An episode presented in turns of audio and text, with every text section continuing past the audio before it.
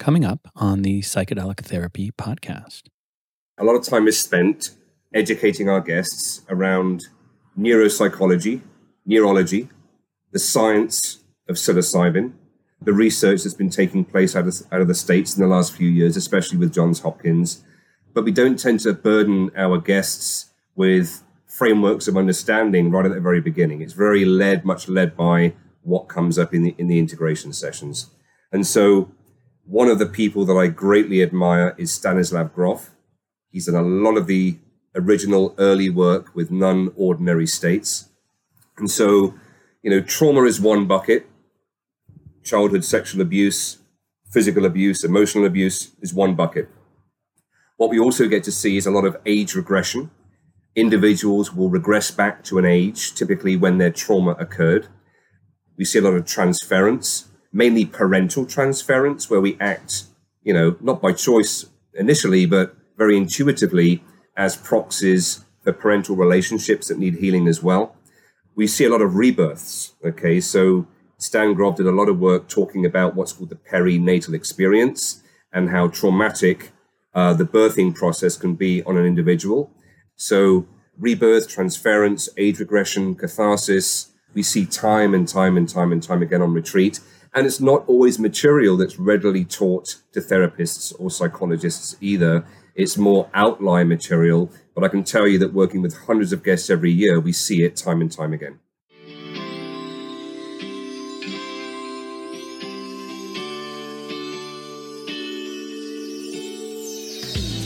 Welcome to the Psychedelic Therapy Podcast, a weekly conversation series with leaders in psychedelic culture, designed for therapists, healers, retreat leaders, and passionate enthusiasts. Presented by Maya and hosted by me, Eamon Armstrong.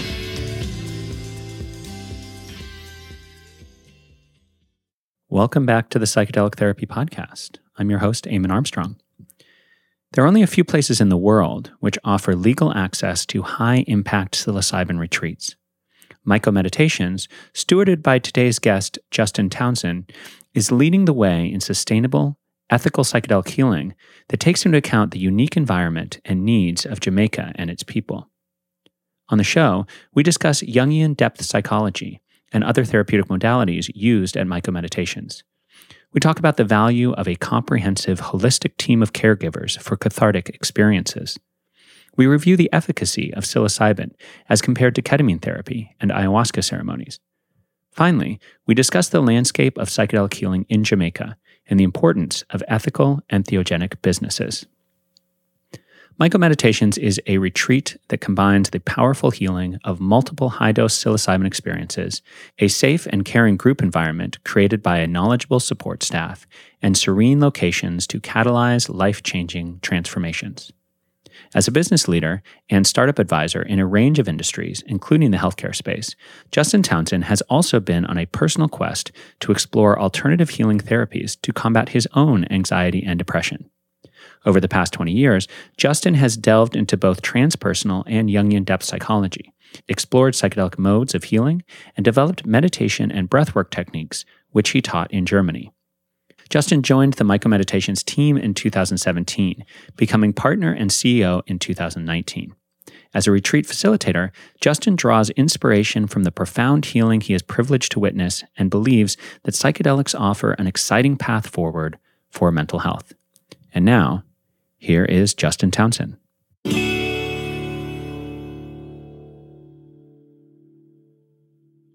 Justin, do you do anything to like get yourself ready before something like an interview, or it's probably different for a ceremony, but do you have any sort of like quick sort of centering procedure that you like? I certainly do. Holotropic breath work has been one of the foundations of the work that I've done over the years. And whether it's prior to a retreat or prior to a dosing session or prior to a podcast like this, I'll spend a bit of time just grounding and centering myself and doing some breath work for about 5 minutes. So, yeah. Nice. I have not done my breath work. Do you feel well breathed in this moment? Do you feel centered? Oh, nice. Wonderful. Well, I actually feel quite centered too, because I've enjoyed our prep conversation. And for the listener, I had to stop Justin like 3 times because he was saying brilliant things. And I was like, no, wait for the podcast, So yeah, I'm really excited to speak with you today. I'm so interested in the insights that you've garnered with the retreats that you've been holding in Jamaica for a while, because you're really pioneering work there. And a lot of the guests on the show have been working with ketamine, which is, of course, off-label prescribed for mental health conditions in the US. And so there's a lot more, people are trying that a lot more in other spaces, but psilocybin less so. We have kind of the truffle model in Amsterdam, groups like synthesis, and then Jamaica. So quickly, what is the legal status of psilocybin in Jamaica? Yeah, that's a question I've been asked quite a few times over the last few years.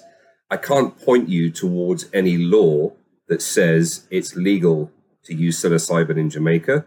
Neither is there any law here that says it's illegal to use psilocybin in Jamaica. So what I can tell you is that Jamaica does have a bit of a history with psilocybin. There's a place that used to exist in Negril, one of the big tourist areas, called Mrs. Brown's Tea Shop. And there she would serve up mushroom tea, both to the locals and to the early tourists about 30 or 40 years ago. So I know quite a few people in Jamaica that used to go and visit Mrs. Brown's Tea Shop. So it's been around for quite a while. And of course, with Psilocybe cubensis, that hails from Cuba, which is just a hop, skip, and a jump from here. And certainly there is psilocybin here that grows naturally as well. And how did you get involved in working with psilocybin? Do you remember when you first encountered psychedelic mushrooms? Yes, indeed. I first encountered them, scarily so, in my late teens.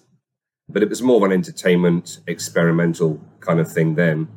But fast forward, I've always had a very deep interest for the human condition and psychology, particularly depth psychology and the unconscious mind.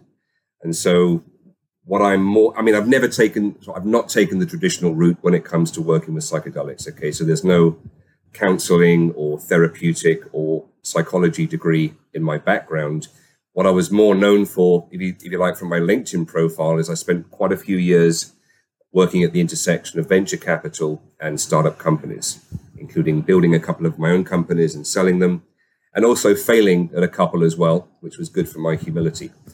But then back in the very early 2000s, I was introduced to the concept of ayahuasca by a good friend of mine. And back then it wasn't really that well known and not that common. And so I had my first few ayahuasca experiences in the very, very early 2000s. And I got to know one of the companies particularly well. And as you can imagine, flying in shamans from South America and transporting facilitators and putting them in an accommodation in various locations around Europe took quite a bit of cash. So I was approached and asked if I could help them out and do some investment, which I did. But in return, my request was, well, now teach me everything you know, please. So a lot of my original grounding with psychedelics was via the more shamanic indigenous roots. So I spent quite a bit of time helping to facilitate ayahuasca ceremonies and learning those methods. A few years later, when I moved to Germany, I went and learned holotropic breathwork, which is a great legal method to access and release repressed emotions. I went from learning it to then teaching it after a couple of years to then leading some 4-day-long holotropic breathwork retreats, and continued to learn other more alternative healing methods over those years, and dipping in and out of the psychedelic scene and the underground network scene for quite some time. And then in about 2016, 2017, I got to know MycoMeditations, came on board as an advisor to the company initially, and then as an owner, and then as the CEO of the company. And in that time, initially was assisting with leading retreats, and then eventually ended up leading some of our retreats as well. And then if you'd have asked me like 5 or 6 years ago, could you ever see yourself running a psychedelic assisted therapy company in Jamaica? The answer would have been no. Neither would I have been keen to put it on my LinkedIn profile. But these two very disparate paths seemingly converged in 2017. And so here I find myself in Jamaica running a psychedelic-assisted company. Well, Justin, you've touched on so many interesting threads that I'd like to follow during the course of this conversation. I'd love to learn about the landscape of psychedelic business in Jamaica. Of course, I want to talk a lot about psilocybin, how it relates to, as you were speaking about, ayahuasca, also ketamine in the US. But I think a good starting place for us would be with your interest in Jungian depth psychology. I find that with the psychedelic landscape, that there's a lot of focus on different kinds of trauma modalities, like kind of trauma therapy. There's a lot of shamanism and there's a lot of kind of neo-shamanism, a sort of like general melding of different kinds of hippie beliefs, which are not bad, but there's, you know, some, a little bit of yoga, a little bit of Eastern philosophy. And there's a bit of Jung that's thrown in the mix. And it's usually like the shadow is thrown in. There's a lot of conversation about the shadow. But I don't know, in my personal exploration of psychedelic-assisted therapy, I haven't encountered anyone who is really focused primarily on Jungian depth psychology. And so I'm curious about that and why that seems to pair so well with a cathartic dose of psychedelic mushroom. Sure. Whilst Jungian depth psychology is one of the foundations that we use, it's not the only foundation. We have a wide variety of different frameworks that we use here that we choose from selectively when working with guests. Jung was one of the first individuals to start really working comprehensively and understand the unconscious mind, and certainly did all the early work that I'm aware of with regards to the collective unconscious as well, which is something that certainly turns up very frequently in our retreats. So whether it's understanding archetypal energies or just simply explaining the concept to guests, is that you can imagine that your entire mind is like an iceberg, and the 10% above the water is your conscious mind, the 90% below the water is your subconscious and unconscious mind. The shadow aspect of this comes on very, very strongly. It's one of the key aspects, frankly, that we witness time and time again, where our guests are confronted with the shadow aspects of their personality. And we simply explain it as, these are all the things about yourself that you don't want to admit to, some of which you do know, but the vast majority of which you don't know about. And so being able to frame our guests' experiences within these frameworks is very, very key. But we do it on a take it or leave it basis. I mean, one of the things that we don't do is impose any kind of top-down belief systems upon our guests or any top-down cosmologies. We basically meet them where they are. And we have a full range of guests, from hardcore material reductionist scientists at one end, all the way through to the extremely religious at the other end. And in some cases, a lot of Mormons leaving their religion and transitioning out of their religion as well. So there's a wide variety of guest belief systems and understandings that we work with. And understanding the unconscious mind is very, very relevant to work with psilocybin and psychedelics, especially given, I mean, you talked about trauma earlier. So we work with guests that recover a lot of abuse memories. So what we're dealing with there is dissociative amnesia, the power of denial, all of which are protective mechanisms of the psyche. And so when a guest consumes psilocybin, which is an abreactive is simply a psychoanalytical term that means that it can raise within you that which has the most emotional charge and present it to you for processing in a cathartic manner quite often. With that comes lots of memories of childhood abuses, both of which are stored in the unconscious mind and normally unavailable to the conscious mind. And secondarily, we see time and time again, are stored in the body as well. So it's not uncommon if a guest is recovering an abuse memory, both that the recall of the memory and the event comes back in stark clarity, but there'll be a lot of convulsion and twitching and vocalization as the guest is processing, releasing that trauma too. You know, I've got to ask for my own personal healing, and for, you know, this is for me and for people I talk to. How do you know how much you got to get out? Right? With somatic healing, it seems like there's repressed memories, or there's stuff that's in the body. When you're doing a retreat like this, when you're going in, how do you know like what you need to get out, how much you need to get out when you're done? Are you tracking that for your guests? Do you have a sense of the full arc of the process that they're experiencing? We absolutely do, yes. And I would certainly say that the goal is not to come on a week's retreat in Jamaica, have 3 doses, and then process a lifetime's worth of repressed psychological material. That's just not going to happen. Occasionally it happens, right? But more often than not, some of that material will get processed enough that a person can start to thrive again and function again in life, okay? So as part of our process prior to dosing, we will sit down with the guests in a group setting led by our therapist and glean a complete understanding of the guests' reasons for being there. We want to understand their childhood, their relation to their caretakers, what their experiences were throughout life. And often in those kind of talks, there's lots of tears come up. I mean, you know, the minute that you hit the book button to book a retreat with us, whether it's weeks or months ago, what we see time and time again is the processing is already starting to begin. A lot of guests recount the fact that memories they'd long forgotten about start to surface, material comes up in the weeks prior to retreat. So when they finally get here, they're very emotionally ripe and ready to talk and ready to work. One of the benefits of psilocybin is that an individual's defenses will lower very, very quickly. And what might take seemingly a decade or many, many years in a typical therapeutic environment back in the States or Europe, you know, getting somebody's defenses to lower so you can address issues and really get to the heart of the matter just happens immediately here. So often the analogy I'll give to a guest is that you can imagine that all your repressed material is a bit like, well, if you picture in your mind's eye when you were young and at school and learning about geology, you've been shown a diagram about all of these layers of sediment that have been laid down over millions and millions of years. And often there's a hard crust on top. You don't know how thick that is or how hard that is. You have to break through that hard crust with the psilocybin to reach the softer material underneath that you can begin to sift through and work with. And then you think, well, that's it now. My work is done. And then you'll enter into a subsequent dose and realize there are many, many more layers to be processed through time and time again. But generally, guests come with a fairly good idea of what it is they want to work on whilst they're here. They get to process that while they're here. But for a good portion of them as well, a good substantial amount of the material that comes up was just unknown to them in their adult lives and in their conscious minds.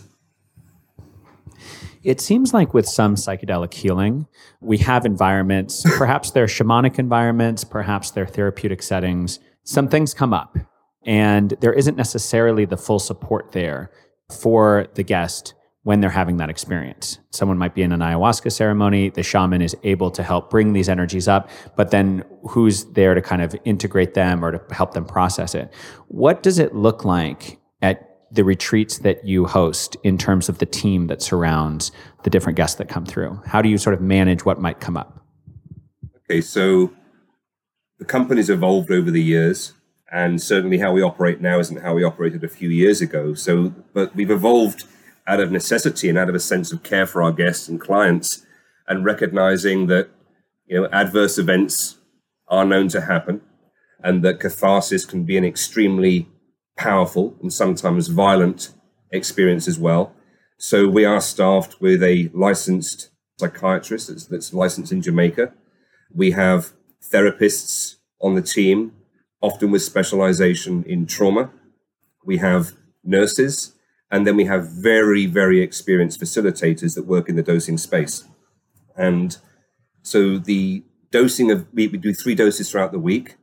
The dosing is a good half a day, 6 or 7 hours long. We're spending a lot of time with guests then. And then the following day in the morning at 9 a.m., we'll meet for a group integration session. That's also led by our trauma specialists and therapists. And that's where that team we'll start to get to grips with and discuss the material that came up during the trip itself, and then help those guests to begin to the process of acceptance and then integration of that material as well.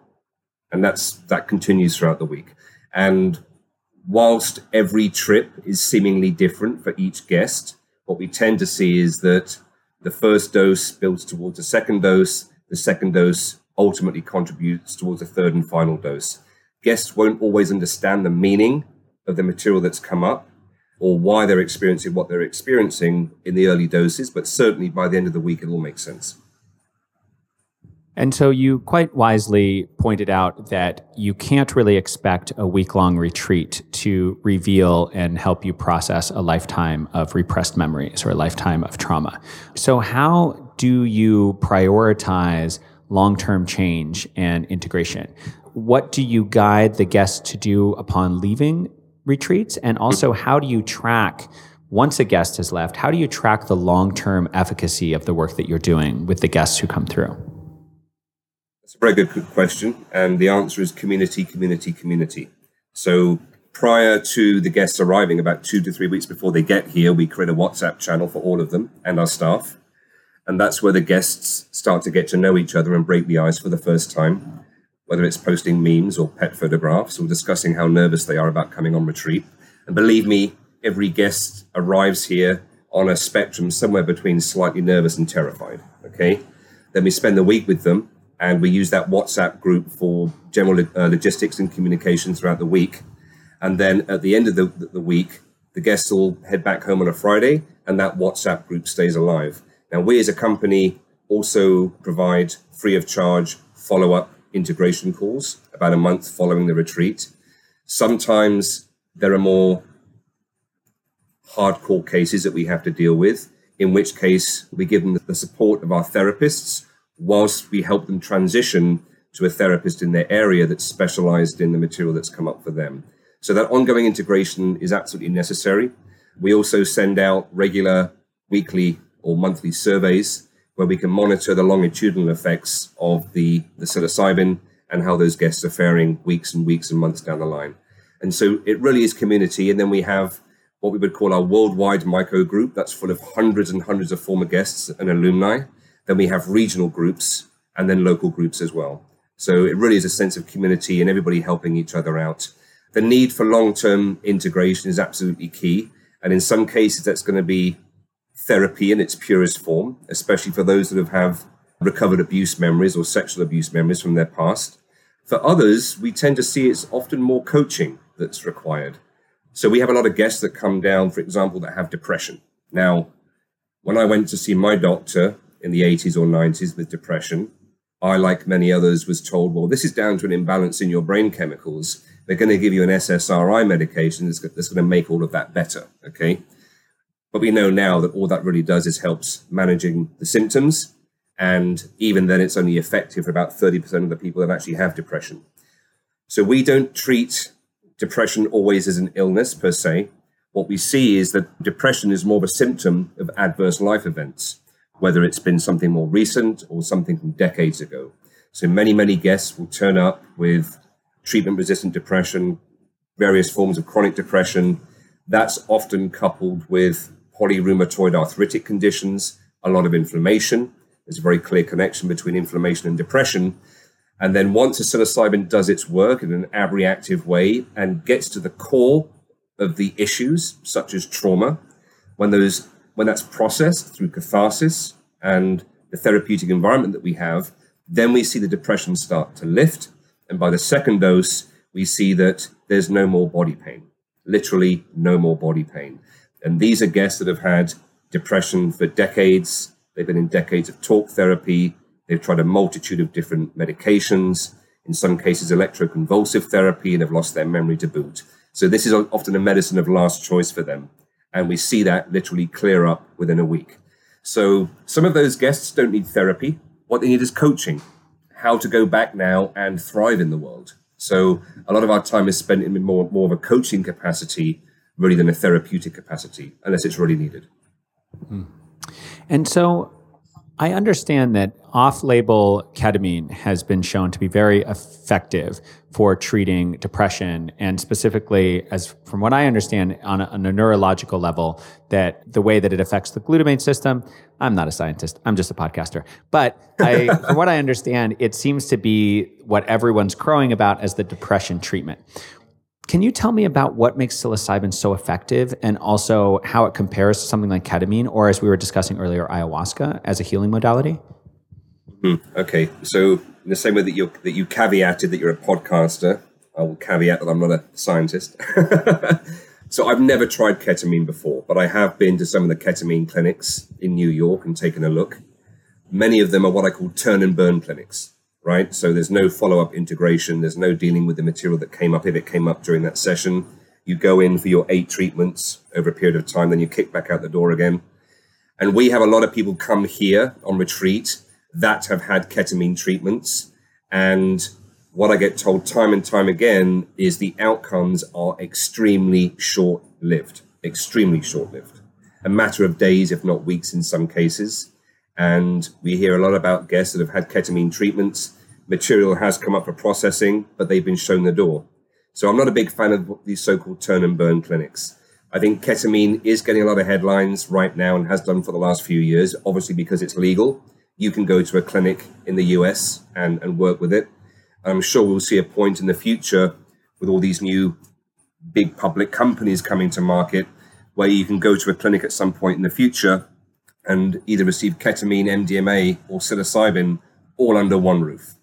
What I tend to see with ketamine, where it has the most efficacy, is that if somebody is seriously suicidal, and I don't mean ideation or gestures, somebody that's either tried to commit suicide before, was serious about it, but was unsuccessful, or they're back into a very strong suicidal mode again, and their loved ones and caretakers think there's a very high risk they're going to commit suicide, the first place I recommend that anybody goes is to a ketamine clinic. It buys the individuals a window of time in which they can work with therapists that are really specialized and hopefully help them overcome their suicidal urges.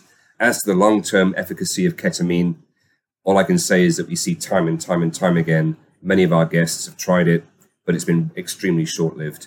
I'm aware that ketamine is an abreactive. And again, that's a psychoanalytical term for raising that which has the most emotional charge within you for processing your repressed material. But it doesn't appear to me, based on what I'm speaking with guests about and people that have tried it, anywhere near as powerful as psilocybin. But psilocybin has some other things going for it. You're going to get the reset of the default mode network, in many cases, or a partial reset of the default mode network. You are going to get cognitive insights into your behaviors and maybe your codependent relationships or ways of being that are not healthy to you. You're going to have emotional breakthroughs, right? That's subject to the catharsis. And you're also going to, if you're fortunate, have the mystical experience as well. And, as the research has shown, the mystical experience definitely contributes to long-term psychological well-being. So I think that psilocybin delivers on a number of fronts, whereas ketamine seems to only deliver neurologically. Fascinating. And what about ayahuasca? You were working with ayahuasca to begin with, and it seems like ayahuasca is often sort of marketed as kind of like the heavyweight, the big one, like there's ketamine, there's psilocybin, but like really the next level, you go deep and you do your deep ayahuasca work. So how does psilocybin relate to ayahuasca? So I've been through many, many, many ayahuasca ceremonies, and I have drunk copious amounts of ayahuasca over the years, actually to the point where one particular session with ayahuasca turned me inside out for about 2 or 3 years. And I stayed away from psychedelics for a while. I was frankly too scared to go back in, okay? I'm not going to get into any depth about that experience right now. But it harkens back to the fact that we see a lot of ayahuasca casualties coming through our retreat. The problem is this, is that if you were to go to South America and not be too selective about the retreat you went on, there are a lot of people that are locals, right, that can dress up like a shaman with feathers and drums and all the appropriate equipment and props, and then source their ayahuasca down at the local market, and yet not have any experience or training in their lineage working with ayahuasca. So that's one part of the problem. Second part of the problem, not all ayahuasca retreats does the shaman speak English or understand Western concepts. I'd say thirdly, I've got a great deal of respect for shamanism and indigenous peoples and the way they heal. And certainly one portion that they do effectively heal emotional disturbances, if you like, and physiological upset. But the other part of what they're healing is within a belief system. And if you were not raised in a South American indigenous belief system, I question the value of that healing to the individual. Okay. So I'm not aware of, I mean, of late, there have been more and more ayahuasca retreats with English-speaking staff offering integration, but certainly 10, 15, 20 years ago, it wasn't the case. And then I'd say, finally, a lot of people get terrified, literally terrified by their ayahuasca experiences. Not all that you can witness within an ayahuasca experience has any bearing whatsoever with this reality that we know and exist in every day. It's very hard to comprehend the meaning of those experiences, and individuals can be blown wide open, literally blown wide open, and be in very, very fragile states. They're often far away from any hospitals, in the depths of a jungle, perhaps, and it can be quite a scary experience when you go through that. I've heard of a lot of good healing with ayahuasca. I think the fact it takes place within an indigenous setting with shamans that don't understand Western conceptual frameworks is part of the issue as well. Mm. So I'm going to circle back to something we talked about at the very beginning, which is this different psychological frameworks that you are leveraging at these retreats. Because I think it's a natural progression from the conversation we're having about shamanism, which is essentially, how do we know what worldview, what psychological worldview, what approach is going to be the right fit for a particular person? I think one of the things that happens so much in psychedelic healing, particularly self-directed psychedelic healing over a number of years, is that there's kind of a grab bag of spiritual traditions or therapeutic approaches, and people perhaps with deep, long-standing trauma or with whatever kind of psychological disturbances are sort of grabbing at different things. Maybe this works, maybe this works, maybe this works. It sounds like what you've been able to do over a number of years, that you've been able to kind of test what's working with different people, and you're working with a sophisticated and large enough team that you're able to get a lot of different perspectives on that. So my question here is, what are some of the psychological frameworks that you use? How do you determine them? And have you been able to kind of accrue data over time about what is most effective?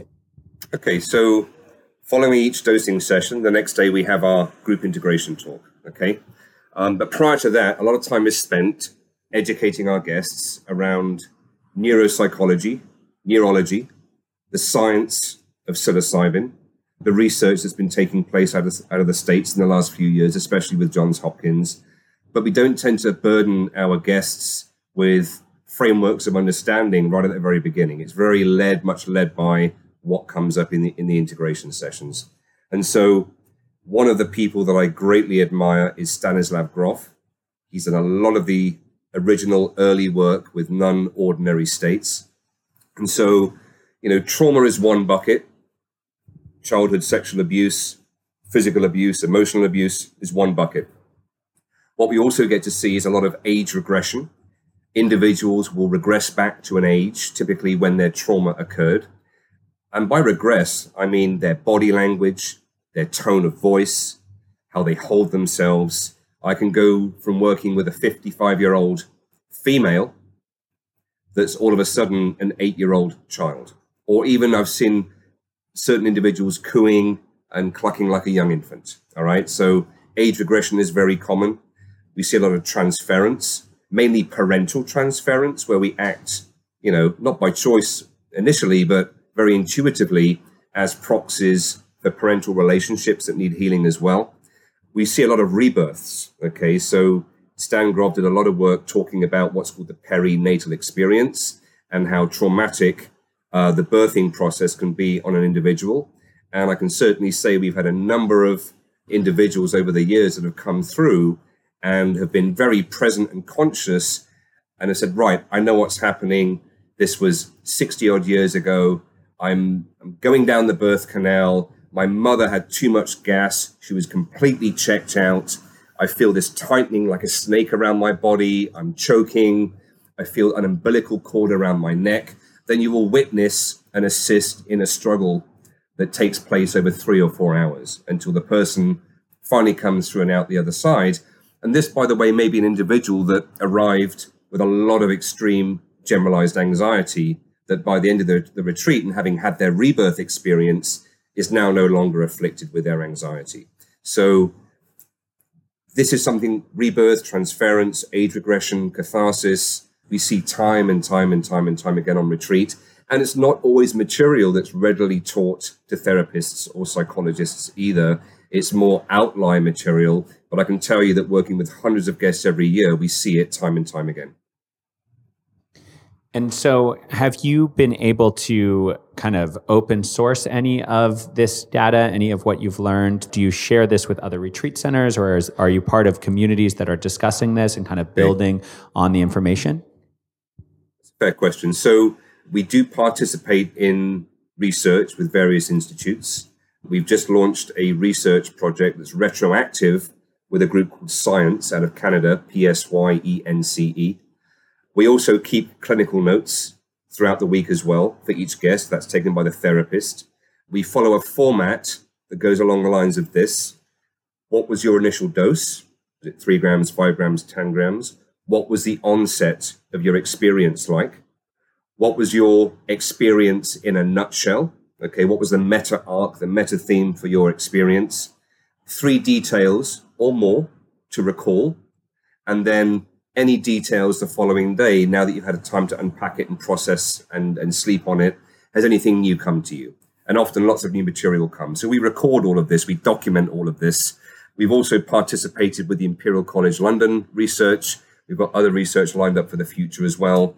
The longitudinal aspect of this is very, very key, which is why we keep all the clinical notes and maintain very, very tight contact with our guests afterwards as well. As to sharing it with other retreat centers, I don't think the industry is mature enough yet for that kind of collaboration. There are too many warring parties and too many warring companies involved trying to claim space, trying to position themselves as the leaders or having eminent domain over psychedelics, whether it's the indigenous on one hand, whether it's the white coats and the psychiatrists on the other hand, or Big Pharma is involved in all of this as well. So there's a lot of warring that's happening. We are certainly very collaborative with a select number of companies. I'm a great believer in symbiosis, you know, the concept of mutual cooperation and the rising tide lifts all ships. One of the things we're doing in Jamaica is establishing a psilocybin council. Jamaica is beginning to investigate the licensing and regulatory environment for Jamaica, working with psychedelics and in particular psilocybin. We're somewhat involved in that as well. And by putting together a psilocybin committee, there'll be founding members that are part of that. And then all the other companies, whether you're a cultivation company, a pharmaceutical company, a retreat company, or one that's focused more on integration and therapy for the post-retreat experience, are all invited to have a seat at the table. So that's something that we have, that we've been thinking about. And as the industry starts to reach a bit of maturity in Jamaica, there's definitely going to be a need for that as well. No company is an island unto itself. Well, and this is a great segue just to talk about the landscape of psychedelics in Jamaica. One of the things that's very near and dear to my heart is the idea of an ethical psychedelic company. And we are in a capitalist context, which you just alluded to, where it's difficult to share data with different parties when people are trying to establish their dominance in a capitalist sense. There's also, you know, the post-colonial context of Jamaica, you know, what is actually happening on the island itself. Do these psychedelic retreat centers end up supporting the local Jamaican population, or are they sort of coexisting in such a way that a lot of the rewards and the wealth and the riches are going to the folks that are coming in to build these centers versus the local Jamaican people? So it's an interesting issue in the context of both capitalism and the post-colonial context in Jamaica. And this is a meaty topic, so I'll give you, we've got a lot of time to touch on it. But I'm curious what you feel the obligations are to the local population, how you're working with the local population, and the idea of psychedelic ethics in the context of populations, you know, similarly, you could say Costa Rica or in the Amazon. What does it mean to be a Western company doing business in psychedelics in a space like Jamaica? Glad we're talking about this. It's been alarming to watch public companies set their eyes on Jamaica, come in with checkbooks and very deep pockets, often with very credentialed individuals at the helm as well on their advisory boards. And I don't trust their agenda, frankly. Jamaica has a history of foreigners and foreign companies coming here, taking the resources and just leaving again. So the ethos of this company is the opposite of that. I mean, first of all, you know, I can tell you that the trickle-down economy works here, okay, on a very local level. So from the transport companies that we use to get people to and from the airport to our retreat center, from the various long-term leases we have with villas at 3 locations in Jamaica where we host our retreats, the kitchen staff, the grounds people, and everybody that works within those villas are all local Jamaicans as well, to the massage therapists that are all Jamaican, to the restaurants that we use and work with and providers of vegetables and similar. And then our guests all get to do a bit of retail therapy and some shopping while they're here. And we'll put a lot of their dollars into the local economy as well. And then we also hire a lot of Jamaicans. Okay, so obviously we're going through COVID now. Hopefully there's some light at the end of the tunnel. We've maintained a skeleton staff in Jamaica since, well, we shut down last March because of COVID, opened again in August, maintained a skeleton staff from March through to where we are right now. But typically out of about 20 plus employees, 10 of those Jamaican locals that have worked with us for a number of years, whether it's facilitating in the mushroom space or the 2 females that I have that are cultivators here that grow all of our mushrooms for us. So it's very important ethos to us that we work within the community and we give back to the community. And by the way, we don't just pay local rates. We pay 3 to 4 times what they would otherwise earn if they were to be employed here by a Jamaican company. So it's all about who we are and how we do it. I think Jamaica has a real window of opportunity to work with psilocybin out here, whether it's research companies, retreats. I like to see them get ahead of the curve on that and really embrace it. I think it could be very, very good for the country. But whether the government gets on board in the right time frame remains to be seen. But I'm aware that they are certainly addressing the licensing and regulatory issues. The flip side is that as this is hit more and more in the press, there are many, many local Jamaicans now trying to grow their own mushrooms and selling them privately. Now, I am not for over-regulation or over-licensing, but I'm certainly for regulations and licensing and a controlled environment where people can consume psilocybin in safety with very experienced individuals. But, you know, there's a lot of unemployment here, a lot of despair, a lot of alcoholism, and we get to hear occasionally about horror stories with local Jamaicans that have been taking cocaine or alcohol and consuming psilocybin as well. And frankly, it concerns the hell out of me. So I'm hoping that we can get some kind of licensing and regulatory framework in place sooner rather than later. Is there any strong resistance to psilocybin from local Jamaican folks? Are there any sort of bodies that are protesting or lobbying against this big kind of mushrooming, if you will, of psilocybin retreat centers in Jamaica? Or is it broadly looked at as bringing prosperity to the country? It's in transition. I would say that when we first came to the area where we operate, we had to do a lot of work on the ground to establish ourselves within the community. Just by virtue of the fact we were a foreign company, first of all, in an area that doesn't see too many foreign companies. Secondarily, Jamaica is a very religious country, somewhat conservative as well. And in some parts of the country, you know, mushrooms were looked upon as witchcraft. But thankfully, where we operate now, most of the locals here know what we do and know how we do it. We also make the effort to work with local Jamaicans that are suffering. So if I know of a Jamaican fisherman, for example, that can't go out to sea because of the curfews or because the COVID situation and is stuck at home isolated and is not catching fish and suffering from depression, you better believe that we're going to sit down and give that individual a dosing session as well. And so as we do that locally with Jamaicans, that word gets out as well. As to island-wide, there really aren't that many retreat companies operating here yet, okay? There was a build-up happening pre-COVID. COVID put a stop to most of that for at least the last 12 to 15 months. But it is frothy here, and it's getting frothier.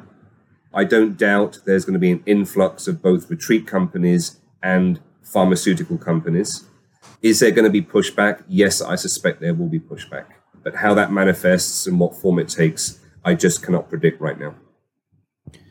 So in addition to some of the steps that you've taken that you've just described, Do you have any other advice for companies that want to set up shop in Jamaica doing retreats with psilocybin, ways that you feel would be in the highest ethical alignment other than what we've already discussed? Operating in Jamaica as a foreign company has its own challenges. Banking out here is not easy, okay? The Jamaican culture, they have a saying called soon come. So if you expect to have a meeting at 2 p.m. with a Jamaican, it's not always going to happen at 2 p.m., okay? Everything has its own timeline here. So there are some adjustments to be made. If you come swaggering in here like you own the place, the likelihood is you're going to get run out by the locals pretty quickly as well. So establishing trust within the community is key. Contributing back towards the community is key, but not out of a sense of quid pro quo, we're giving you this and contributing this, but in return we expect that. The intention has to be from the heart, okay? And doing this for the right reasons, not just because you expect something back in return. As an aside from that, you know, any retreat company needs to be adequately staffed. I mean, look, you need 10,000 hours under your belt if you're going to fly a jumbo jet jam-packed full of tourists. I'm going to suggest as well, if you want to work in the mushroom space, you need to get a few hundred to ideally 1,000 or 2 hours under your belt working in the mushroom space as well. We have a ratio of around about one member of staff to every 2 guests, whether that's a retreat leader, a psychiatrist, a therapist, a nurse, or a facilitator. So adequate staffing is absolutely essential as well. And aside from that, education and working with the locals. I mean, if you know of a local that's suffering with depression or anxiety, we had one on retreat actually last week, then work with them. And they will be an ambassador for you and an ambassador for the work with psilocybin as well.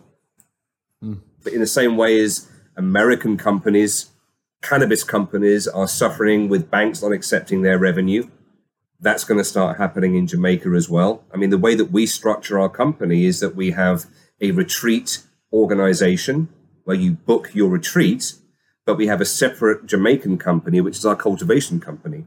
And what we won't have is US tourists paying for a retreat with their US dollars and also buying psilocybin with their US dollars, okay? They will come to Jamaica and do a separate transaction with a cultivation company to actually buy the psilocybin. I don't want to see any Americans coming out here and being accused of buying an illegal substance or something like that, even if they are based in the US. So giving some thought as to how you structure your organization and your company is key as well. Getting work permits is a bit of a lengthy process, but definitely worth doing. If you're going to be out here for some time, don't be coming here on a tourist visa. As for therapists working out here, I would welcome applications from any therapists that want to come out and train.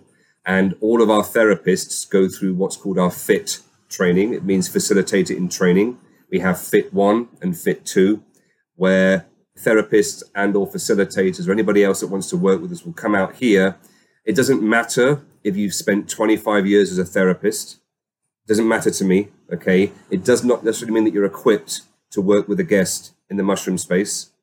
A lot of the work, if you're a beginner, can seem quite intimidating when people are going through extreme catharsis. So work with mushrooms yourself and learn as much as you can about Jungian frameworks and the unconscious mind. Read all the work of Stanislav Grof, and then ultimately get as many hours under your belt dealing with transference, rebirths, age regressions, and extreme catharsis. And be prepared to come out here for a couple of months at a time. It's not easy, I realize that. You know, well-established therapists have husbands and wives and children and mortgages and a long client list of their own clients. So it's not readily available to them always to come out here and spend 2 months in Jamaica.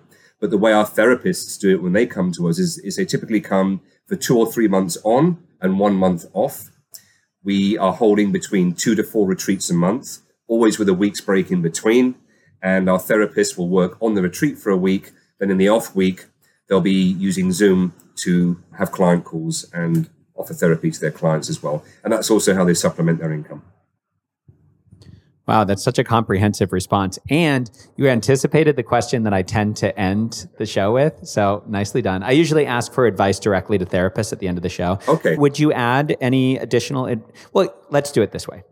What advice do you have to psychedelic therapists, both in the context of working with psilocybin like they would at a retreat in Jamaica, or just generally in terms of their work and their careers? Okay. If you could speak directly to psychedelic therapists, what would you say?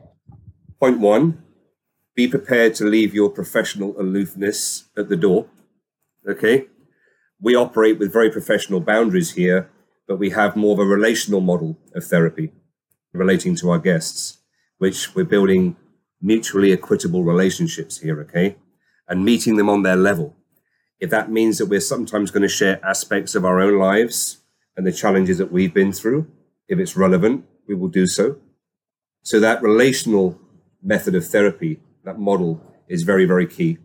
Secondly, in the States, if you're a therapist and a client comes to see you, you have many, many weeks and months to build a connection and trust and confidence with your client. That's not the case when they come to Jamaica. So the ability to connect with our guests very, very quickly on more than just a superficial level is absolutely key. So connection is key. The experience is another aspect I'm looking for. And then the ability to call upon a wide variety of different techniques to apply is essential as well. I'd also add that, you know, if you're back in the US and you have a difficult client, and let's say they're abusive towards you, or they're rude, or they're angry, as a therapist, you may be very good at masking on your face how you may feel about that. But inside, you may be upset, in turmoil, and you can mask that kind of response back in the States. In the mushroom space, when our guests are on therapeutic doses of mushrooms and their emotional antennae are extremely extended, they are sensitive to everything. So you have to expect out here that you will indeed become a lightning rod for people's anger, negative emotions. Learning not to take that personally is key, okay? And secondarily, if you do, via a micro-expression, show any judgment of what the guest is going through, if you're intimidated or in fear or you're nervous, the guest will pick up on that immediately, no matter how good you think you're masking it in your face. And the only way, frankly, to overcome that is a combination of experience and building your confidence by working with more and more difficult situations. But secondarily, eat mushrooms and eat lots of mushrooms. Work on your shadow material. The analogy I often give to our guests is that you're a house, and it may be that your windows are nice and clean and the sun's shining through and that your bookcases don't have any dust on them, but everybody has a basement and it's behind a locked door and down some rickety stairs and into the darkness. That's where you need to go with your mushroom work. And work on clearing as much of your own issues and shadow material out as possible so that when you come into the mushroom space, you are clear and you are not negatively affected by what happens in that space or intimidated by it or expressing any forms of judgment or fear. So I'd say that's it in a nutshell. That's such great advice. I'm guessing you've done some deep trips into your own basement over the course of all the work that you've done, you know, doing ayahuasca in the early 2000s and then being in a leadership role at an organization such as this. I imagine that a huge part of your leadership has to be that kind of personal development, deep inner work. Yes, you're right. It's key. I dose normally once a month. It's my maintenance dose. I'm not doing it for... Sometimes, well, that's not quite true. Sometimes I do it to explore the contents of my own psyche and the unconscious. And no matter how many times I've dosed, many hundreds of times, there are many, many mansions still to be unlocked. That's interesting. Secondarily, I think you can do a good portion of clearing out your basement with dosing once a month for a year to 18 months. You're going to clear out 80% of the crud that's in there and be very clear about who you are and what you stand for. The remaining 20% of that crud that's in the basement, you're going to work on for the rest of your life. And so Jung had the concept that when you're born to when you die is a process of individuation, okay? A process of becoming whole and complete, and begins with midlife, okay? Following midlife, which is sometimes a crisis, as we all know, right? There is working with the shadow, and the goal is to integrate the shadow aspect of your personality The next phase after that, he claims, is if you're a female, to embody the male aspects of your persona.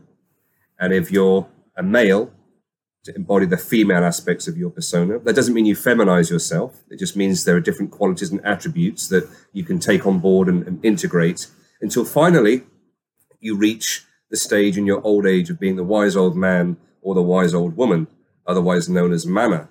So understanding it in terms of that framework, that it's a lifelong work that we're all doing. Of course, it's never as linear as Jung would like to describe. It's actually quite a messy process, but that's kind of how I view things. So for me, my dosing is about, I accumulate crud and crap throughout the month, right? Of course I do.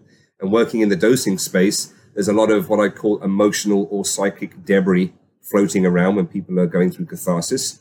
It's imperative that we maintain mental and emotional hygiene, and mushrooms is the best way to do that, followed by good integration. And I would also say, finally, every therapist needs a therapist. I make sure that there's one that we pay for that's available to all of our staff. It can get very heavy in there at times, and that kind of self-care and nurture is absolutely key as well. Justin, I love that you brought us back to Jung at the end, which is great. It's great radio when you get that circle back. And, this is a little divergent from how I usually host, but I'll share that I've had the anima psychedelic experience. For me, it was ayahuasca, but the experience of like fully embodying a completely feminine expression of myself. Not like I'm a guy with a feminine side, but like an actual the woman version of me. And it was profoundly healing, I think, particularly in the cultural context of coming out of the US, just coming out of this sort of Western hyper gender polarity energy of like, boys don't cry, that whole thing. And I love what you said, because you were talking about it and you're like, you have the shadow and then you have the this. And I was like, wait, did I do it out of order? And then of course you're like, no, well, it's all messy and it's all happening. But this idea of integrating the shadow, integrating our gender polarity, like going into those unconscious spaces and actually getting to live and experience aspects of ourselves that we may have exiled or hidden or we just don't want to look at it all. That is absolutely key to healing, whether it be that it's a trauma piece that has been locked away, or it's just something that you were told not to love about yourself. And it's not so dramatic. I think that these medicines, and psilocybin is extraordinarily potent at this, let us walk down the mysterious corridors or into those basements and actually be like, oh, well, this isn't all that bad. I'm actually still lovable. I'm actually like a good person. And it sounds like a lot of people who've come through the retreats that you've been involved with have been able to walk away with that understanding, and hopefully with all of the integration support that you've described, been able to maintain it and actually integrate that into their lives. Absolutely. They certainly have. I guess one more point I'd like to make about the shadow. It's not always dark material. It's not always disgust and shame and horror and terror. Imagine the stereotypical cold, callous CEO type, right? I've had that type of individual down on retreat before.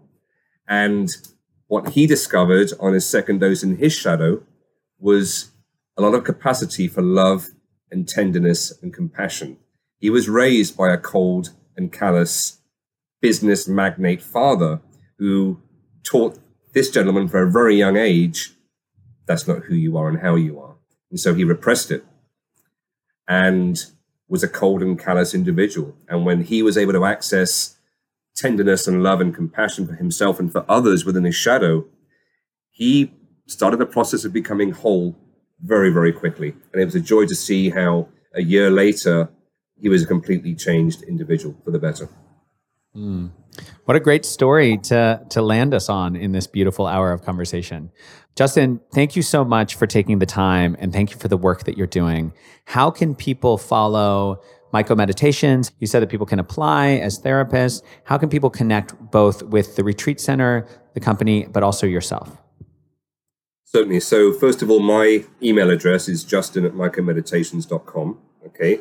Our web address is mycomeditations.com. There's a lot of information on there about the company and the individuals and how we operate. Definitely check out TripAdvisor. We are very happy. We've got nearly 100 plus 5-star reviews on there. And these aren't just a paragraph or two. These are long, long testimonials. So that's another way to get to know us and the work we do, and to see the kind of experiences that our guests have as well. And I think they speak for themselves. So that'd be the best way. If you're interested in coming here as a therapist, I'd be very happy to receive an email from you. We can have a chat and discuss how that would look. Well, I mean, this is the right audience. So I imagine you'll be getting some emails, particularly now with so much interest blossoming. And I think in the post-COVID landscape, when retreat centers are able to operate more completely, I think there'll be a lot of need for new staff, and there'll be a lot of people who are eager to support. And as you've so sagely pointed out, these people will need to do their own work too. So, you know, we're all healing together. Well, Justin, thank you for coming on the Psychedelic Therapy Podcast. It's been very elucidative for me. I learned a lot during this conversation today, and I feel personally grateful. So thanks for your time. Thank you, Eamon. I feel the same way. It's been really good to get to know you, and thank you for having me on your show. Thank you for joining us on the Psychedelic Therapy Podcast. If you enjoyed this show, please join the Psychedelic Therapy Facebook group to talk about it. You can also share it with your friends or leave a review on iTunes so more people can discover the show. The Psychedelic Therapy Podcast is presented by Maya, a platform designed to help psychedelic therapists manage and measure client journeys. You can head to mayahealth.com to learn more. The show is for informational purposes only and is not intended to provide mental health or medical advice. Thanks for listening.